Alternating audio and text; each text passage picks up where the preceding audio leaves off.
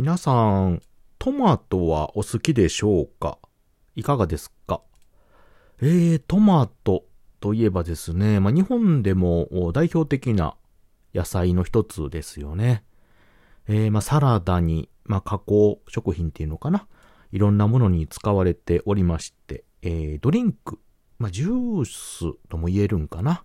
あ飲み物になったりとかね。まあ、いろんな彩り、彩りを添えるようなね、食べ物使い方をされたりとか。あとはまた、あの、調味料的なもの、ケチャップとかですね。うん。あと、スープの、まあ、具材的なものになったりとか。まあまあ、様々な使い方がありまして、日常的にね、よく使われるような食材、よく目につく食材でございます。まあ、中には好き嫌いがね、あるような、ちょっとね、まあ、癖のあるというかね、そういう野菜でもあるんですが、今日ちょっとですね、まあ、いろいろと、いろんなね、ニュースとか、あサイトとかをね、見てますと、ちょっと気になるお話がありましたので、ちょっとね、参考で、えー、お話ししてみようかと思いますので、聞いていただければと思います。谷蔵ラジオ、始まります。This is the number one radio talk show from the funniest place in the world by the least funny guy. 谷蔵 Radio はい、ということで、改めまして、おはにちばんは、谷蔵でございます。えー、本日はですね、まあトマトということでね、えー、冒頭お話ししたんですが、ああ、皆さんよく食べられておられますか？食されてますか？うん。まあどういった食べ方をされてます？うん。まあ一般的に多分そのまま食べられる方が一番多いんじゃないかなとは思うんですよ。まああとはケチャップとかでね、えー、使われる方。うん。まあそのままであればですね、もうそのままね、切ってしまえば、ああ、まあサラダにもなりますしね。ええー、まあうちの家ではですね、まあトマト、昔からよく出ておりまして、というかね、親がもう無理くり食わしてまして で、あのね、うちの姉がね、私もね、苦手やったんですけど、まあまああのー、無理やり食べてるうちにね、えー、食べれるようになりまして、えー、今でもまあまあ普通に食べております。はい。で、姉はね、絶対食べなかったね。えー、もう心底嫌いやったんでしょうね。えー、あの、親の見てない時にね、私の皿によく映しておりました。ポン言ってね。で、私、逆らえなかったんでね、えー、黙って食べてましたけれども。今でもトマトは絶対食べてないですね、うちの姉は。うん。でも、かたやですね、まあ、加工食品にしますとね、いわゆるケチャップとかになってくるとまた話変わってくるんですよね。うん。あとミートソースとか、あの類のやつね。になってくると、そのトマト嫌いの方でも、うちの姉もそうなんですけれども、まあペロッとね、食べてしまう。全く別物になってますよね。もうトマトソースとかになってくると。ケチャップとか。うん。トマトの面影が色ぐらいしか残ってないぐらいね、非常に美味しい食べ物ですよ。うん。で、まあそうしたね、トマトなんですけれども、うん。あのー、ちょっとね、まあニュースというか、あまあサイトみたいなのを見てますとね、気になったのがちょっと目に入りまして、えー、あのー、皆さんトマト缶使われることありますか？トマト缶。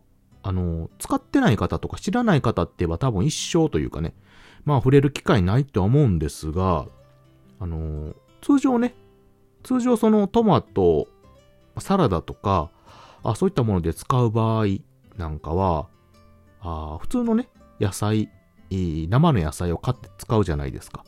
うん。なので、まあ、トマト缶を使う機会っていうのはないと思うんですよ。で、このトマト缶っていうのは、いわゆるその、中にトマトが詰まってる缶詰なんですけども、なんていうのかな。ちょっとね、あの、まあ、いろんな種類があるんですけども、なんか若干この味付けというかね、濃縮というか、うん、なんか食塩っぽい感じの、ちょっと塩辛いんかなうん、そういう風なね、詰め方をしてるんですよ。あれちょっと一回湯がいってんのかな？そのまま詰めてあるんかちょっとね、私はっきり、私もあんまり使うことないので、えー、あのー、たまにしかね、使うことないので、えー、そういうところ詳しいとこまでは私はね、えっと、存じ上げないんですけれども、このトマト缶、あの、通常ね、日本で取れるトマトって結構知れてるんですよ。知れてるんですよね。なので、当然外国から輸入してくるものなんですよ。うん。で、えー、っと、このまトマト缶使うとは大体まパスタとか、あのー、西洋料理でね、よく使ったりする。うん。特にあのヨーロッパの方ではトマトを使った料理っていうのが結構多いので、うん、いわゆる煮込み系のものであったりとか、ソースを作るときにね、使ったりとかということで、結構あの身近に使われてるみたいなんですよ。で、日本でも西洋の料理がね、えー、伝わってるので、こういったトマト缶を使った料理っていうのもちらほらと、あるみたいなんですけど、で、このトマト缶ね、何がいいかというと、一つは保存が効くということ。と、結構ね、安いんですよね。まあ、量の割には。うん。まあ、そういった面があるのと、あと、まあ、あの、そのまま使いやすい。うん。あの、通常のトマトであれば、あの、なんか湯がいたりとかね、皮むいたりとか、あ一手間かけないと、まあ、一般の加工料理っていうのかな？にはなかなか使いづらかったりするんですけど、ヨーロッパのね。うん。トマト缶やったらそのまま使えると出してね。うん、いうことで、まあそんな便利さもある。そういったね、いろんなメリット等もあるんですけど、まあ、その中でも一番大きいのは、あのー、大体そのヨーロッパ産とかイタリア産とかね、その本場のものが使えるっていうところ。うん。これもね、意外とそのこだわり的な意味では大きいんじゃないかと思うんですよ。うん。その国産っていうのはいいっていうのは皆さんね、よくご存知だと思うんですよ。いいというかその安心感があるというかね。うん、いうのはあるんですけども、まあ、かたやその、例えばヨーロッパの料理とかを作る際なんかは、逆にその地域のものを使うことが、まあ本場のものっていう言い方。うん、逆に価値があるようなね。うん、そういったね、意味合いもあるので、そのヨーロッパの方から来てる、特にイタリアの料理やったらイタリアのものを使うっていうのは、非常にね、なんかあの、優れてるって言ったらちょっとおかしいんですけれども、なんか本場のものですっていうこのね、うん、ちょっとあの、ドヤ顔はできる？そうそう。なんかそういった意味合いもあるんでね、缶詰なんかを使われてる方いると思うんですけど、このね、缶詰のね、実態がちょっと、あのー、闇が深いっていう話を ちょっと、これね、だから、私も直で見たことないんで、本当かわかんないんですけど、あの、トマトといえばイタリア産、イタリアっていうイメージじゃないですか。ね、イタリア、まあヨーロッパ他にもフランスとかいろいろあるんですけど、まあイタリアのイメージ結構大きいでしょう。で、イタリア産のものが結構、あの、溢れてるんですよね。トマト缶とか言うと。うん、パスタのイメージが強いからかな。そう。で、実際そういうのが多いんですけど、あのー、トマトのね、生産量で言うたら、イタリアって、まあ、そんなに大きく多くないんですよ、実際。それで世界中のね、缶詰を席巻してるらしいんですけど、意外と。うん。なので、実際ね、どこがトマト作ってるかっていうと、結構のね、第一の生産国というと、あの、中国らしくて、ええー、で、それがね、あの、イタリア産のトマトをほぼ覆い尽くしてるような話らしいです。で、その原産国の表記を、そのヨーロッパ EU の中ではあんまり使わなくてもいいらしくて、なので、その生産国がイタリアであれば、実際その野菜とかね、その原産の材料っていうのはどこのものでも、その国のものということで出荷できると。うん。で、実際そのイタリア産のトマトのほとんどは、あの中国とか他の国から入れてるもので、そう。で、それをイタリアでね、詰めるだけ詰めて出すことでイタリア産とか、まあ、他の国のものということで出してるのが実態という話をちらっと聞きまして。で、ええー、と思ってね、えー、日本では結構原産国とか、あの、表記とかするじゃないですか。原産と、その生産国みたいなね、販売みたいな感じの。